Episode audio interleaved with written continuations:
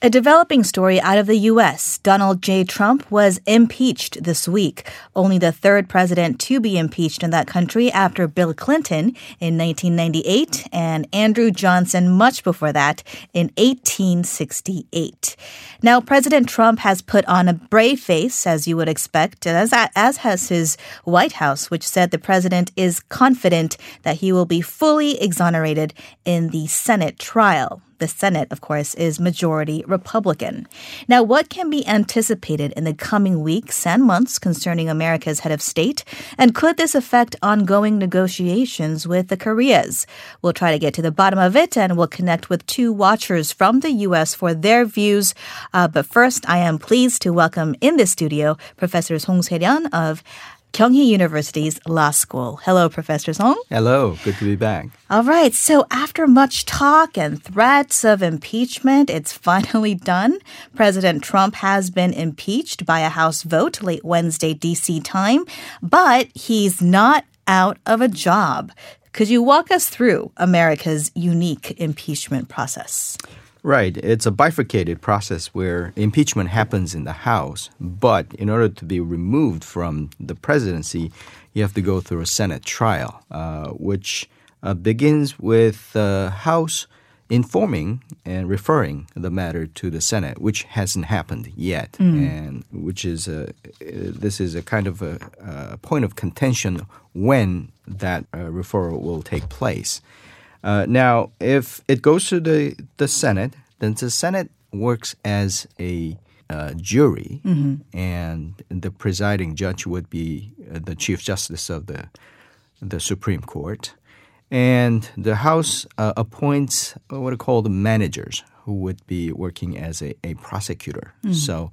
Uh, after that, those players will mm, kind of go through a, a judicial, semi-judicial process of prosecuting uh, these mm. articles of impeachment. Mm-hmm. So Trump is accused of uh, pressuring Ukraine to investigate, uh, look for damaging information on one of his main Democratic challengers for the presidency in 2020, uh, Joe Biden, and his son Hunter in this case. So, um, first, could you tell us the charges that Trump would be facing when this uh, Senate trial were to proceed?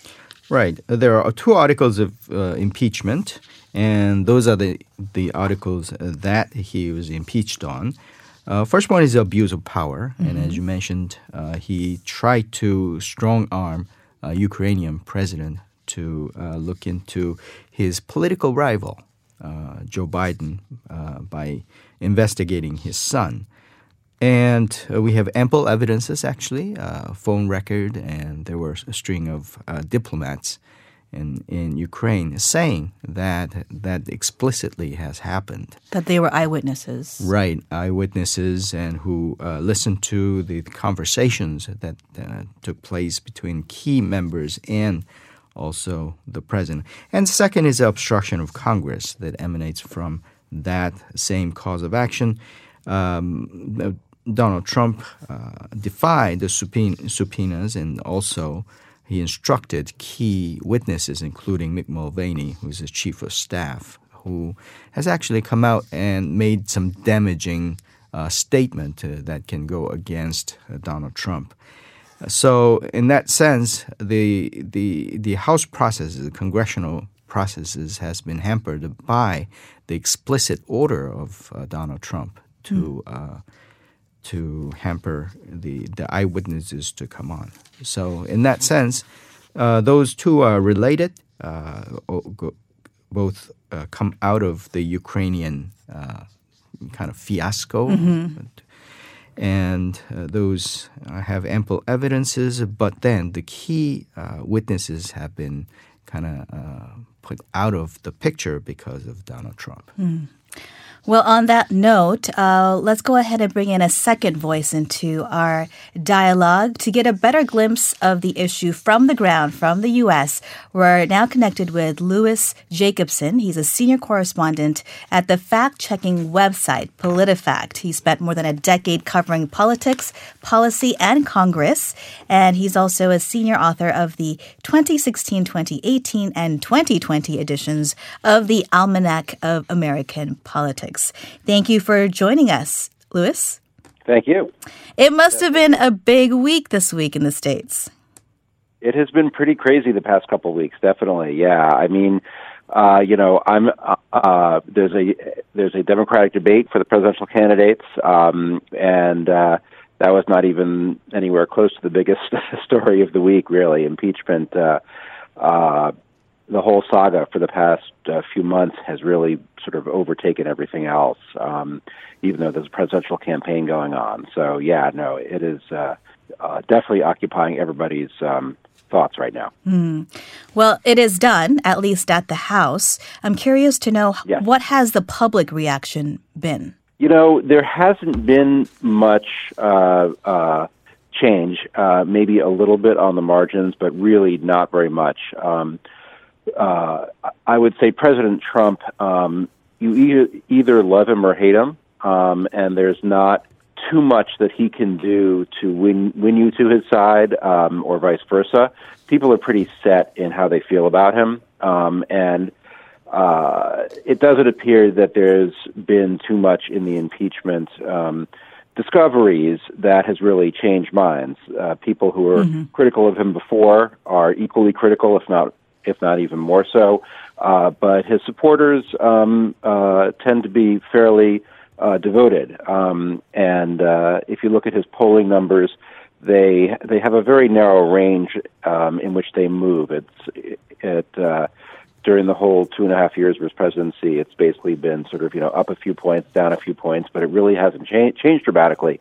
Um, uh, so uh, you're seeing um, just about half of, of, of the public, maybe slightly uh, smaller than half uh, of the public, um, supporting his ouster, um, and uh, uh, a small percentage who think he should be impeached but not removed, um, and then a lot of the rest um, think that he shouldn't be, that he should be, uh, you know, allowed to stay in office without anything further in terms of impeachment. Um, and uh, that has not really changed since the impeachment inquiry began. Um, if you look at the polling, it's been pretty stable.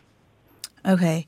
Um, and I understand, as of what we know now, uh, Nancy Pelosi, the House Speaker, uh, has said she, she is not ready to transmit the articles, uh, the abuse of power and obstruction of Congress articles that were approved at the House to the Senate yet, because as we know, it is Republican controlled, and she wants uh, certain, I guess. Uh, I don't know. Actually, maybe you can tell me what does she want in order to move it yeah, forward to the well, Senate. Um, it's a good question, um, and this this this whole idea of taking the approach that she did um, really sort of um, came up kind of suddenly at the end of the whole process of the House impeaching, um, and it was a bit of a surprise uh, that it became her preferred course of action.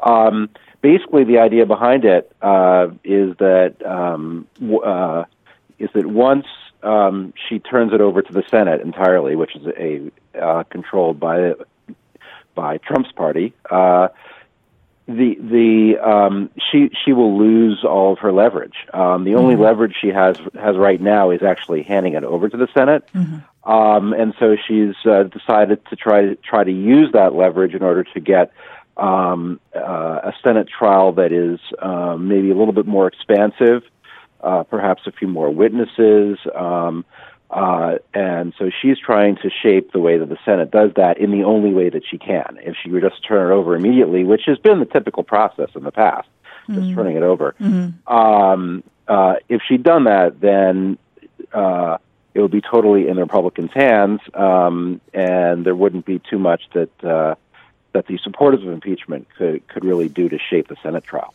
So it seems to be the sense now that once it is uh, heard in the Senate, that mm-hmm.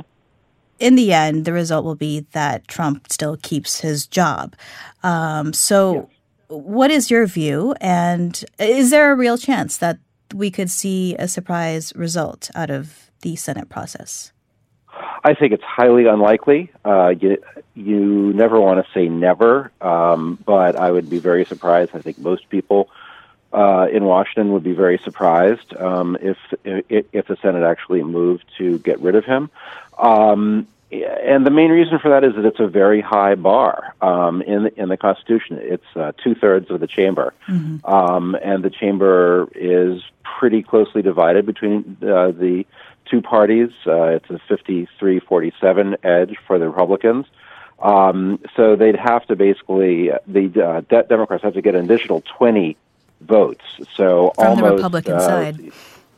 Correct. That's uh, basically um, close to 40% of the Republican caucus would have to side with Democrats, which in these very partisan uh, times, these very polarized times, um, is very unlikely mm-hmm. to happen. Um, even in the House, not a single Republican uh, voted for the impeachment measure, even though um, there are at least a handful of sort of moderate uh, folks in the House on the Republican side who have, you know, fairly moderate to to uh, sort of liberal leaning districts um, who might might face a backlash, but the party solidarity was very strong. Um, so uh, if that's the case in the House, it's kind of hard to imagine too many senators um, really breaking with their party. Um, it seems like the party is very unified behind um, Trump, and the penalties um, for breaking that party loyalty, uh, attacks by the president, um, and so forth, um, are a pretty high cost to bear. Um, so that I think makes it pretty unlikely to, to, to see more than a couple of party uh, sw- switchers on the vote. Um, but uh, we'll just have to see. Um, uh, the fact uh, is that if the Senate trial is fairly uh, straightforward without a lot of new evidence, uh, if they don't like bring several new witnesses who have pretty dramatic stories to tell, um, then it, there's less of an opportunity to, to sort of convince people uh, to vote against their party. Mm. Um, it's going to be pretty much the same information that's already been heard in the House. Uh, that was a party line vote in the House. It's uh, hard to see how that would um, uh, sort of produce a very different result in the Senate. All right. Thank you so much for your insights today, Louis. Great. Thank you very much. That was Louis Jacobson. He's a senior correspondent at the fact checking website PolitiFact. I want to bring the conversation uh, back to Professor Song. I was wanted to ask you if there were any interesting um, kind of points you drew from that interview. Right, Louis laid out uh, pretty much the the lay of the landscape there. Uh, I would like to add that uh, this has been a political process, uh, which turns on not so much on the facts because the facts were kind of laid out uh, from the from the start, but it seems like it was driven by uh, those two parties or the party supporters. Right. When you look at the vote uh, tally, it was there were no Republicans that voted for impeachment at the House. Uh, right. I think there were a few Democrats who uh, crossed the party line um, and voted uh, not for impeachment, but more more or less it was Democrats for impeachment and Republicans not. Right. Mostly those are people who were elected in a state that was strongly uh, controlled by the Republican kind of mood. So mm-hmm. they're looking. Uh, uh, they're worried about their their, their reelection, re-election. But um, um, I agree that it's uh, hate hate them or love them kind of uh, uh, sentiment. But at the same time, it's also driven by how much they hate the other party rather than you love your guy. Mm-hmm. So those people who say that, well, Donald Trump, I hope he stops because I don't like what he's doing, but I hate more of what the other side is, is mm-hmm. doing. Mm-hmm. So it seems like this kind of divide between the party line between the kind of ideologies those two parties have. The gap has been widened so mm-hmm. much. All right, on that note, let's go ahead and bring in a third voice into the conversation. Uh, we have Dr. Thomas Whalen. He's the Associate Professor of Social Science at Boston University. Hi, Dr. Whalen. How are you? I'm doing well, thank you. Thank you for joining us. So, we've been discussing this impeachment that came through this week of uh, Donald J. Trump he, becoming the third president in U.S. history to be impeached by the House. I'm curious to know your views on uh, this particular impeachment. What was different from those in the past? Andrew Johnson, Bill Clinton, Richard Nixon, of course, resigned before he faced that impeachment vote. But what are your uh, thoughts on this? Well, I mean, the other impeachment uh, votes, or you know, crises, if you will, um, involve kind of domestic affairs, domestic issues. This one involves foreign policy, and I think this one is as close to what the founders felt as the existential threat to the American democracy and our constitutional system here, um, because it puts our very independence, our sovereignty as a nation at stake, mm. and that's what's being charged against President Trump. Very serious charges indeed. Um, but, you know, those who support Donald Trump actually say that this result is going to backfire from what Democrats were hoping for and actually galvanize the Republican base, especially ahead of the 2020 elections. How do you view that uh, s- statement and also just the overall polarization of politics in the U.S. right now? Well, I mean, the Republican base has been galvanized for a while. Um, I think where it's going to help the most is going to be in the fundraising um, department, and I think there's already considerable signs that you know Trump's going to rake in some big bucks off of uh, this impeachment uh, crisis. But you know, the United States has been growing more and more divisive along party lines now for several decades, really tracing it back to the election of Ronald Reagan in 1980. Um, but now, kind of Trump has kind of um, reached a zenith, if you will, um, and you know everyone's kind of dug in, and you know it's created this legislative deadlock for the most part on Capitol Hill. So occasionally, um, you see, as in kind of the NAFTA revision um, agreement uh, between Democrats and Republicans, there is some breakthroughs, but overall, it's kind of a legislative standstill. Mm. Yeah, some watchers say that the stock market, you know, has reached record highs. The White House just announced a phase one trade deal with China.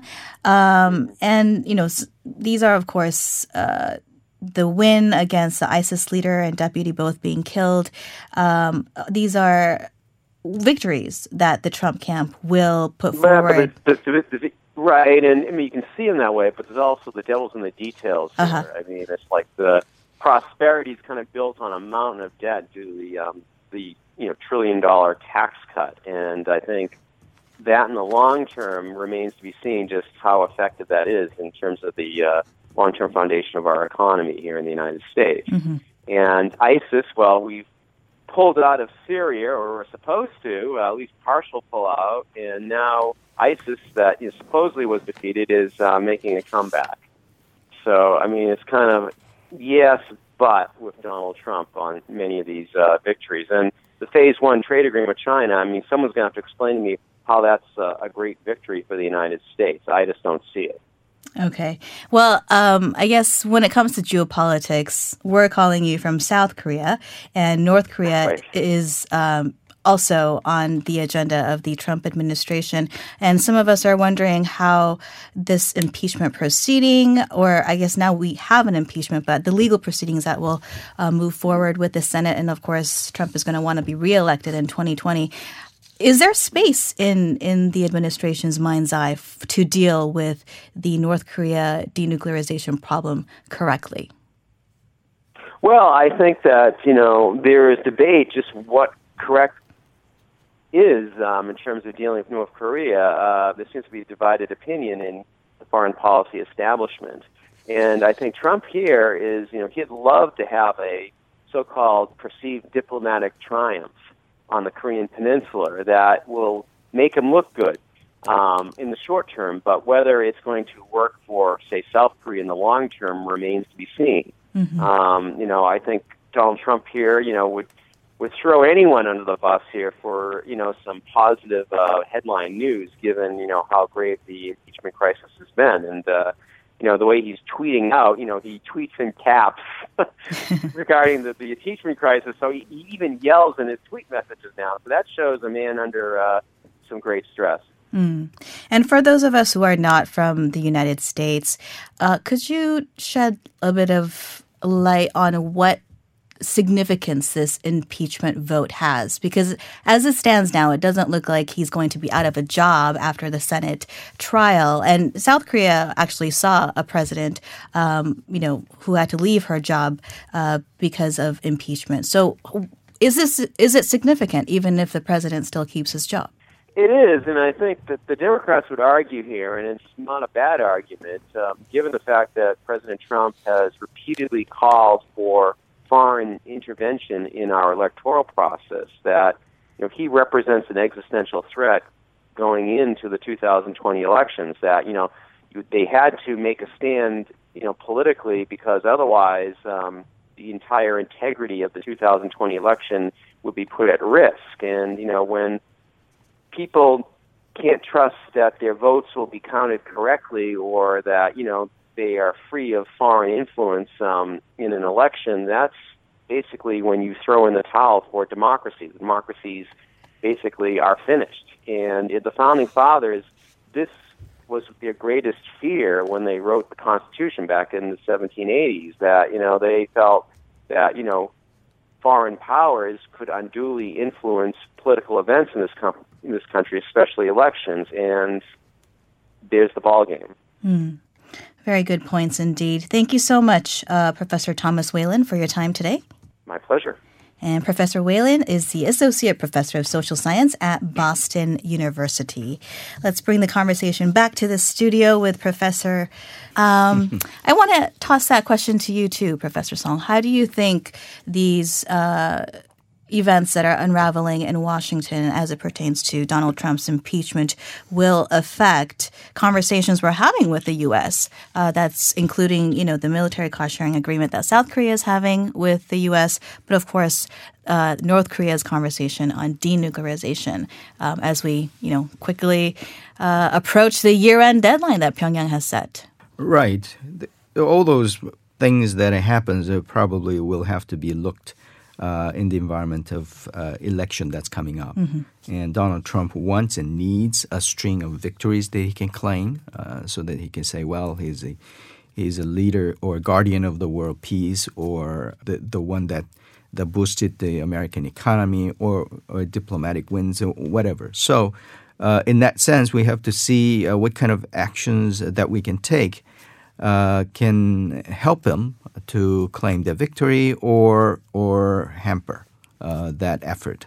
I, I, think that North Korea would be thinking about the same thing. Actually, they're very keen on uh, using this uh, opportunity to uh, tell Donald Trump that will you help me, help us, and we'll help you. If mm-hmm. not, then we can kind of uh, wreck the whole scene. So right. Trump has said that he doesn't think Kim Jong Un will interfere with the elections. I, I think that comes out of his fear uh, that so far he has been saying that, well, thanks to me, there's no ICBM, the, the, there hasn't been any missile tests, but the North Korea is saying, oh, yeah, well, this is what we can do, and we'll continue to do so if our demands are not met. Mm, okay. And how do you think this is going to affect South Korea, if at all? South Korean uh, dip- diplomatic efforts would be depending upon that uh, whole the the things that uh, going on in in the Senate, also uh, what the, this election uh, means to to him. Uh, I, I, think that. Uh, I, I, mentioned the North Korea because for even for the South Korean president, what happens with North Korea probably would determine. Well, he's not facing any re-election; it's a single term. Mm-hmm. but the the direction of the party and who gets to uh, retain, which party gets to retain our own election uh, in a couple of years. Mm-hmm. Okay. Any final thoughts before we go? Well, um, it's it's a very interesting that uh, the, the, United States have this party line votes and and and kind of having people having a very serious gap with the other party. But that's what's going on in Korea as well. Mm-hmm. So uh, a lot of uh, this kind of things are going around. I, I think that uh, we should get interested in this because I think in both countries we're looking to see uh, how we talk to each other and how we can resolve, if at all, um, th- this kind of differences. So uh, I think we're all in it together. Mm. Indeed. Lessons to be learned and lessons not to be learned, perhaps. we will be watching for sure. Thank you so much, Professor Song, for your time today. My pleasure. That was Professor Song Se-ryun from the Law School of Kyunghee University. We will be back with FYI to uncover the stories left behind the headlines that you don't want to miss.